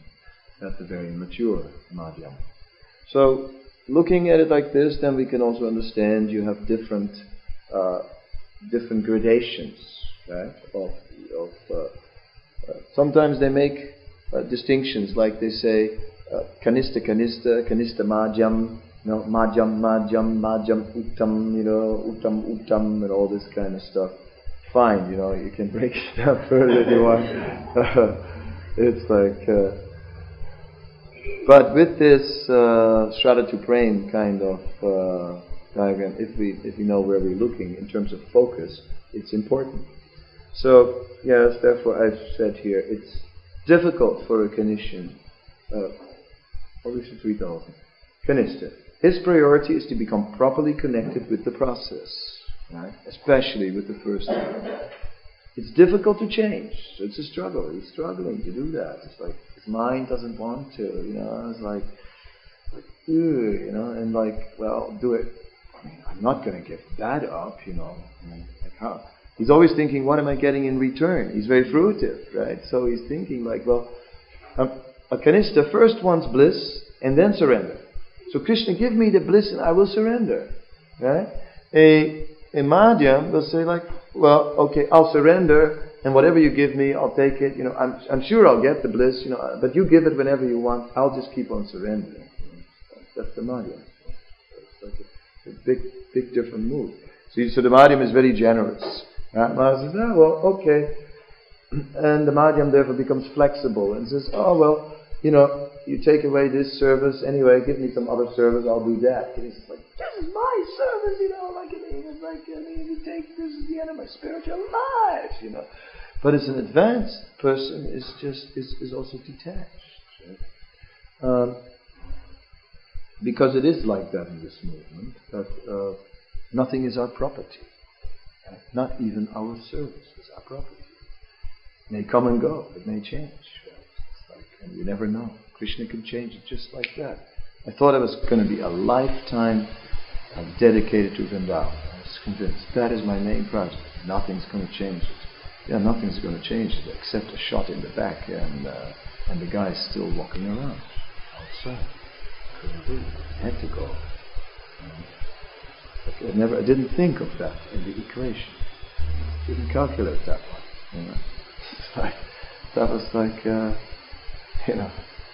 Wasn't part of like my nista, you know. It's like, well, too bad. Now I realize, yes, Krishna, when he wants to change. You know, there you go. Here I am, of all countries in Spain. When I was a kid, I went to Spain, and I got so badly sunburned, right? And that like I never went to Spain, not for 32 years. And after 32 years, I came back. They can stay. That's it. So then, after this little introduction, etc., I want to go to the ISKCON in three-layer model. Okay? I just want you to understand the concept, and then tomorrow we're going to work with it. Okay? The ISKCON in three-layer model is something I came up with some years ago. It's also relating to these Madhyam, to this Kanista Madhyam Uttam. It is also relating to Sambandha Abhideya Prayojan, right? As these things are in, because it is relating to the Adhikar element. You have the Kanista Adhikari, right? So Adhikar means authorization. So, if one has weak faith, one gets a certain authorization. So, I have made three layers of ISKCON. At the top, on the surface, there is the organization, the institution, you know, and the International Society for Krishna Consciousness, with the flag and with its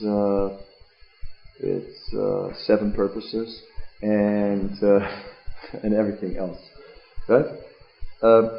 The second part, right, the second layer of ISKCON is the perfect process. Right? It's the substance, chanting Hare Krishna, being, the spiritual activities we do.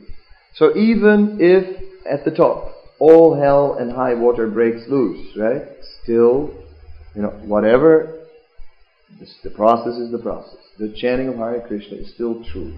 When Prabhupada was here, you know, it was so much different, you know, like, I mean, this movement was so inspired. Now we don't have such a devotee present on the planet. What are we going to do? Chant Hare Krishna, because nothing has changed. It's as powerful now as it was then. Isn't it? Yeah? Okay, so that's the point. The perfect process is still perfect. and it's always perfect, it's eternal, it's how it works, you know, it's Krishna, and it cannot change, right? So, the third level is the Lord invisibly intervening and having his own plan and his own agenda. Because we know very well, it's not us who's spreading this movement all over the world. We don't make a devotee, right? I mean, you preach to someone and you're shocked that he becomes a devotee. You know, it happens to me many times, you know, I'm preaching and preaching. And then they respond. And like, what do I do now? You know, like, it's like I can't. You know, now I have to deal with these people, right? It's like, gosh. And suddenly, and sometimes they're not even the people I wanted to deal with. You know, I looked at the crowd, you know, and I thought, well, okay, I wouldn't have mind deal with this one. And then someone comes and I think like, God, someone responds to that and I think like, well, what is this? You know, this one. Now I have to deal with this one. So it's not easy. We are not spreading the movement. Lord Chaitanya is doing the whole thing. But he works through us also. But Lord Chaitanya is in his own way spreading Krishna consciousness. And we know it's going to spread to every town and village. We don't know how. But we know it's happening. And it's invisibly already going on. The golden age has already started, but it's like still covered, and it's slowly emerging, right? And in Mayapur there's this thing, in Chaitanya Charitamrita, when Mayapur floods, it means the whole world will flood, right? In love of God. It's flooding. The universe is flooding. Prabhupada gave one example, and he said that when I speak in this microphone, a microphone example, when I speak in this microphone, then, right, I don't need this microphone. He said, but I'm using this microphone to purify the microphone maker. Hey, who made this microphone? Is there a brand name on it? Anyway, let's say it's a Sony. It is a Sony, just see. I guessed right. Mr. Sony, right? God, he must get a lot of benefit, right? Mr. Sony gets purified, right? From my computer, from this mic, and from this, and from so many other things, right? But Sony buys the parts somewhere else. There's a factory that makes screws for Sony, right? So the screw factory also gets benefited. When our little kids, you know, are riding around on their tricycles, the merciful little creatures are purifying like the whole world, because how many people have worked to make that tricycle, right? So the effect that this movement has is amazing. When someone sees a devotee walking in devotional clothing, what does the person think? Yeah. So he's thinking, there's a Hare Krishna. Right? So that is manasa japa. It is mental chanting. It counts according to Hari Bhakti Vilas. Right? So anyone who has chanted once, according to Chaitanya Mahaprabhu, is a devotee. Doesn't matter if you chant verbally or if you chant in the mind, it counts. So anybody who sees a devotee, Hare Krishna, is already finished. It will come again. Yeah. That's why instead of like putting on the disguise, you know, like when we have to go to the bank, oh, where's my mustache, you know, where is that, you know, right? It's actually a good idea, you know, to go in devotional clothes. Now, there's a lot to say about these three layers. But the basic concept is you have to look at ISKCON in these three things, and they partially are separate from each other. The Kanista is mainly in the top layer, because he's materialistic. So the main intelligence is in the top layer. Everything's at the ridiculous here. This one fell down. This scandal. That scandal. I mean, on the internet. No, did you read Monkey on a Stick? You know, like wow, God, you know, so heavy. I don't know. You know, I don't know. All on the top, right? Ooh, you know. Very important. That there is some glory, that there is some successes being shown. Ha! What a relief, you know, yes, things are going forward. Joy is gone. The whole thing. It's like we're going, you know, taking over the world. Haribol, yes, we're all together now. Da, da, da, da, to the festival, Hari Haribol. You know, something like that, right?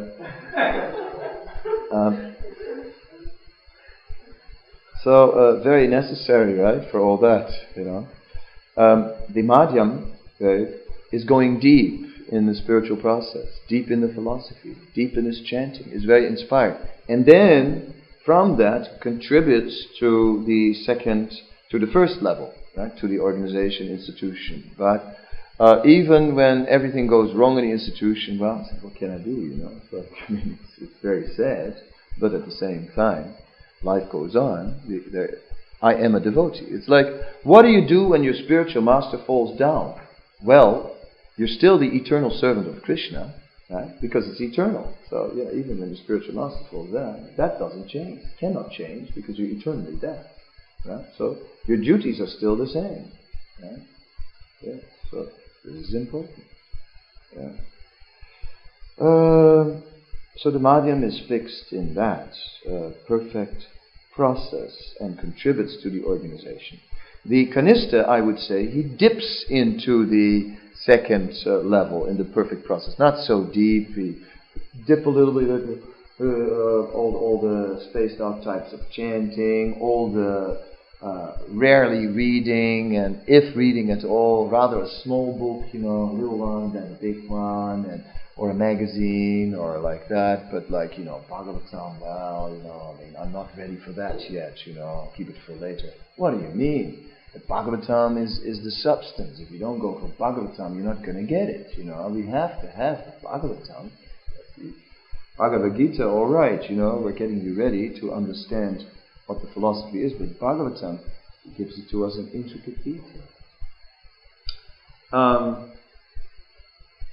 So the third level of Lord Chaitanya's intervention, we'll save it a little bit for later, but these first two levels are very important, right?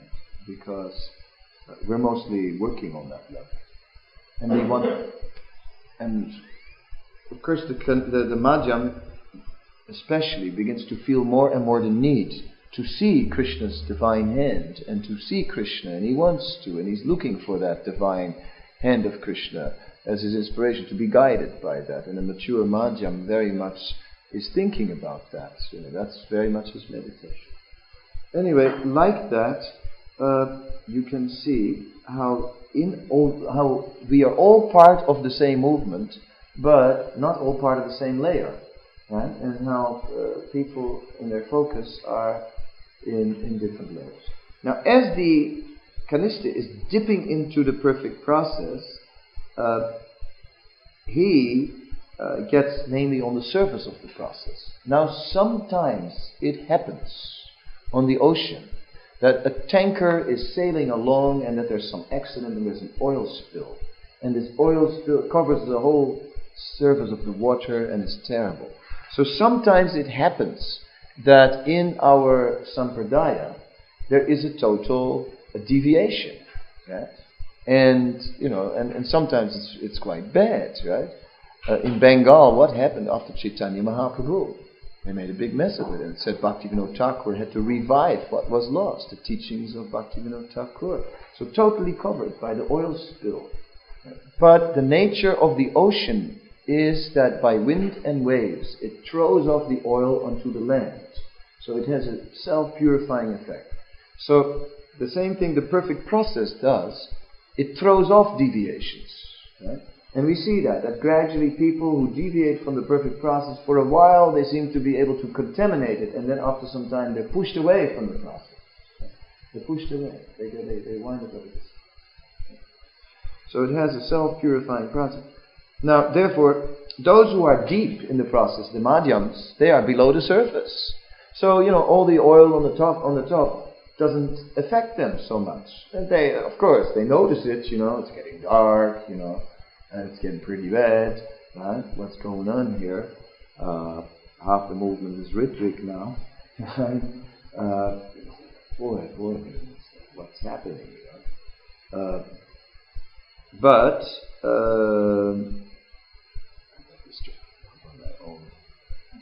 jokes. Below the surface, thank you. Yeah.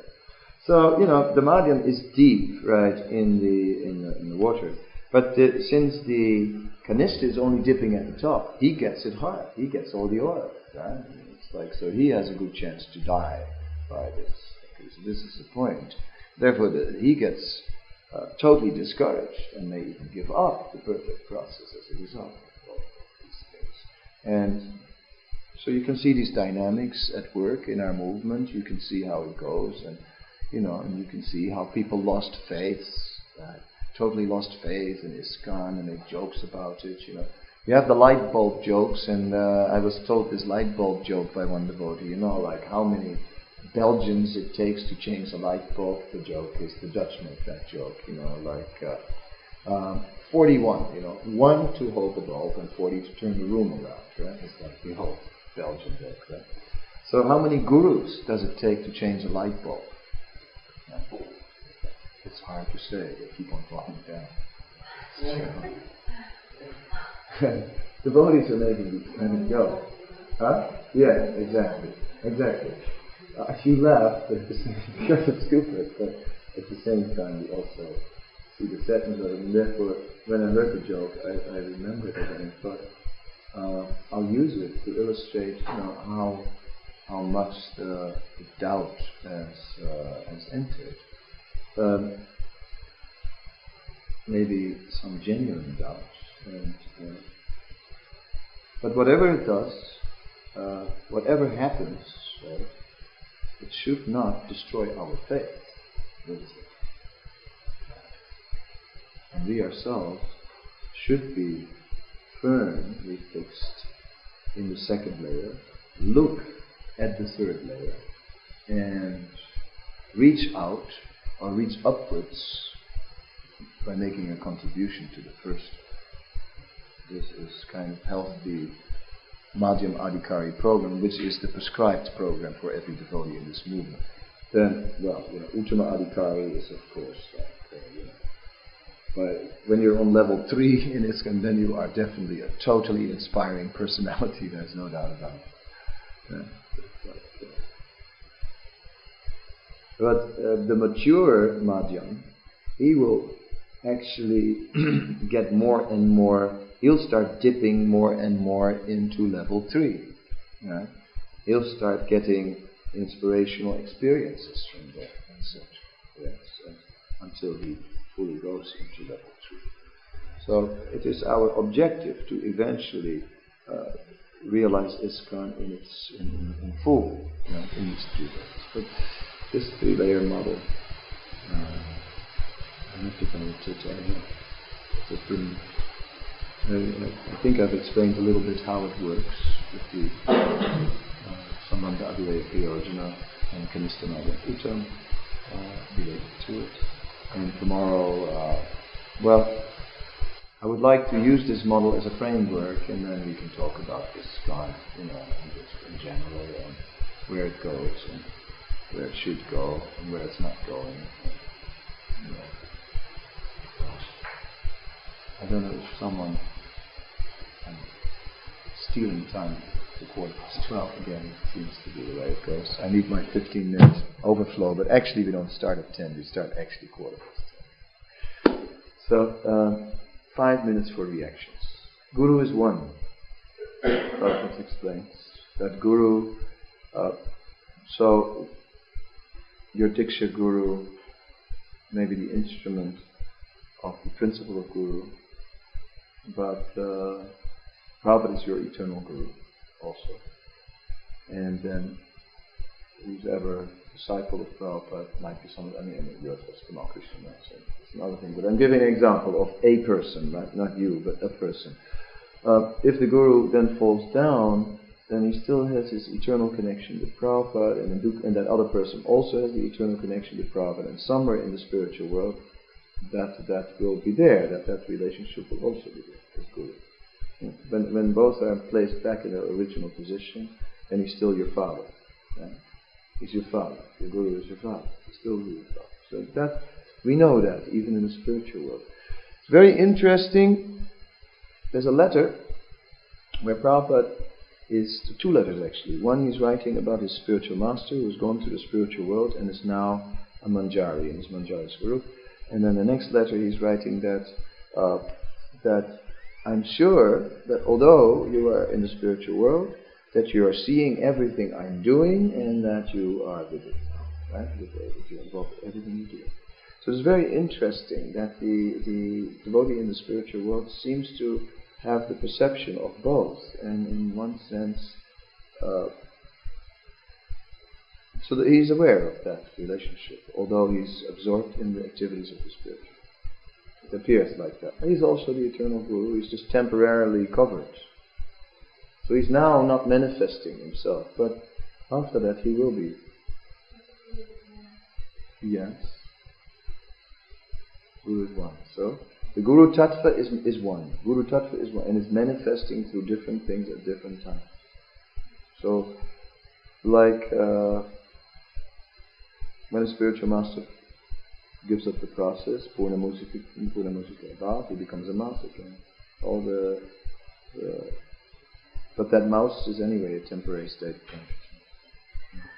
So, temporarily is not Guru. But later on, when he will be reinstituted in his original spiritual position, he will be.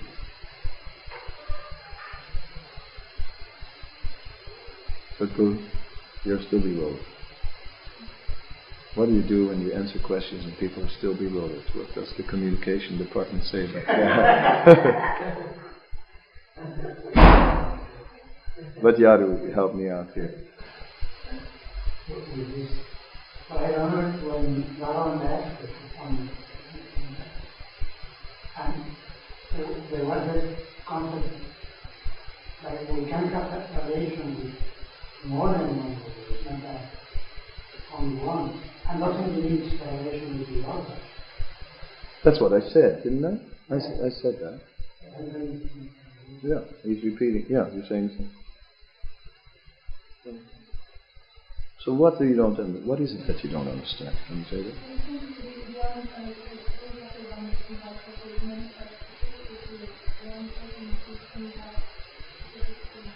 No, you don't have one guru. You have some. Rupa Goswami is your guru. Right? Vishnu Chakravarti Thakur is your guru. Right? Narottam Thakur is your guru. Srila Bhakti Siddhanta is your guru. Prabhupada is your guru. Krishnadas is your guru, and then you may have Siksha gurus, and like if your guru falls down, well, that's now temporary. But later on, once he is reinstituted, he will still be.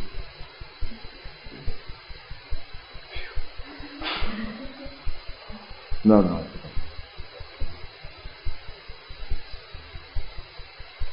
So.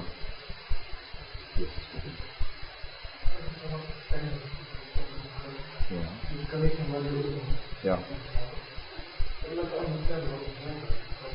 What is the benefit? Meant.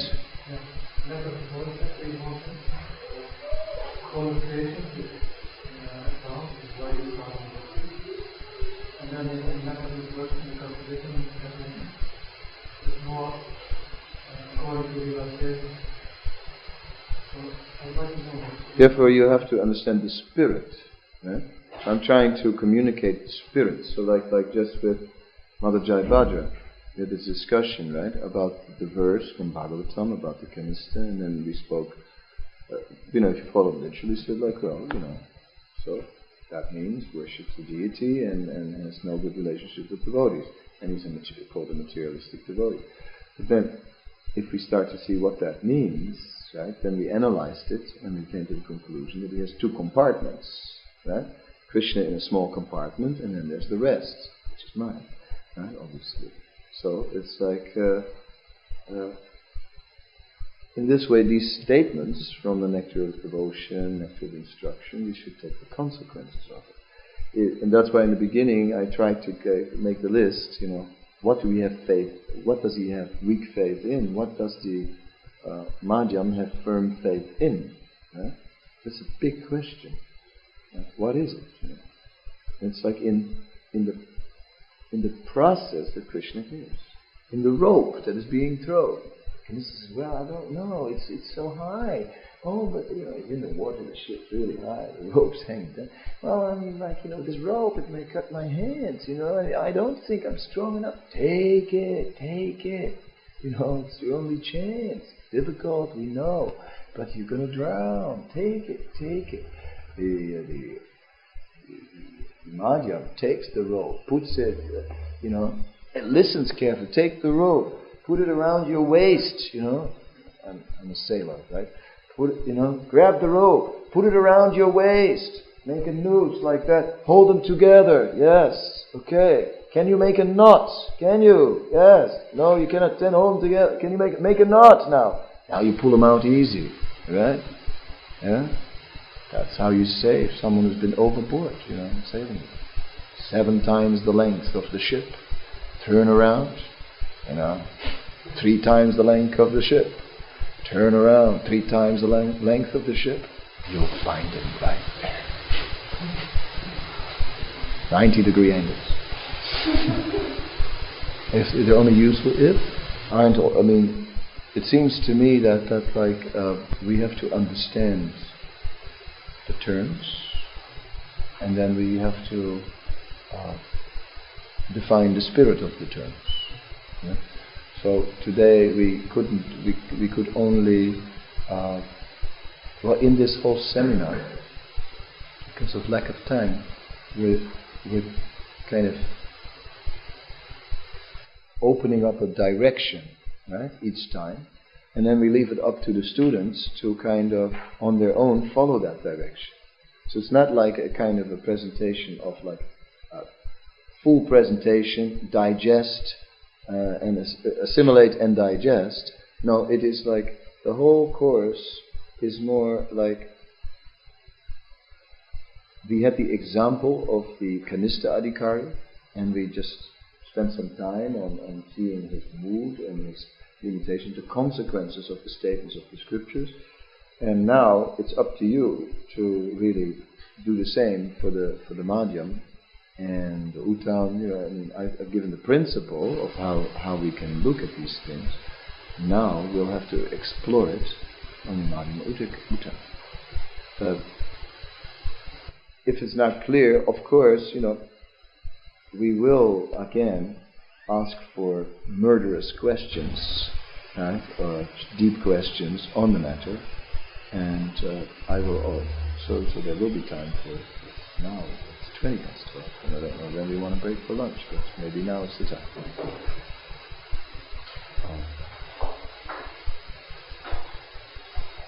This morning I was talking with Brahm a little bit, and this is just the last remark before we go, about the tendency will be there in this kind of course to kind of feel at one point that the essay writing becomes the most important. Right? And it's like that's like where the thrust of everything is going. That's like the main thing we're doing right now, and the class is there. I personally feel that in this case it's the other way around. Right? I think the essay writing is your personal practicing in expressing and studying a particular aspect of faith. It's an exercise where you are exploring a particular aspect of faith and you're trying to deep it out, and by having to write it down you're learning how to present it. But in this session in the morning there's a lot of big things going over the table very fast, at high pace, a lot of big concepts. Like what I've just given to you is like a model, which is not a casual model at all. This model, if you imply this, if you apply this nicely in your spiritual life, you could see it could be like of crucial importance in any situation, any time. Right? And dealing with ISKCON, it could like make the difference between like throwing in the towel and saying no, sorry, it's only happening in level 1. Right? And it's sad, I know that, but level 2 is still my duty. And I get it there, and I can get it there, and I will get it there. Whether others get it there or not, you know, what can I do? So I feel the model is designed to give us a very strong basis in faith in ISKCON. I came up with it because after Hare Krishna fell down, I was one of the devotees, that went there all over the zone, and I traveled for 1.5 years over that zone mostly, and all these people were firing all these questions at me, like one after the other, and it's like, well, I have to have some answers, right? Why do I still believe in ISKCON? They didn't believe anymore. So they said, well, why do I believe in ISKCON in the first place? Why? It's like, I had to have some answers. So it's like I started thinking. So from then, Krishna gave me this model. Since then, got the approval of many Vaishnavas that use it. Krishnakshetra uses. There's later Ishvara Krishna, much later. I used this model in a seminar I did here in Radhaveshwan, Sudrida Vishwas. And Ishvara Krishna later, in maybe 1.5 years later, 2 years later, the ICJ wrote an article about a house with 3 stories. Right? It was reversed, right? He went from Kanista was the ground floor, and then first floor was Madhya, and top floor was the Ucham. But it was similar. It was a similarity, although certain aspects were not there. The oil spill principle is important, I think. And it didn't. I don't know how he's done with it. It didn't do so much with it. He's doing more.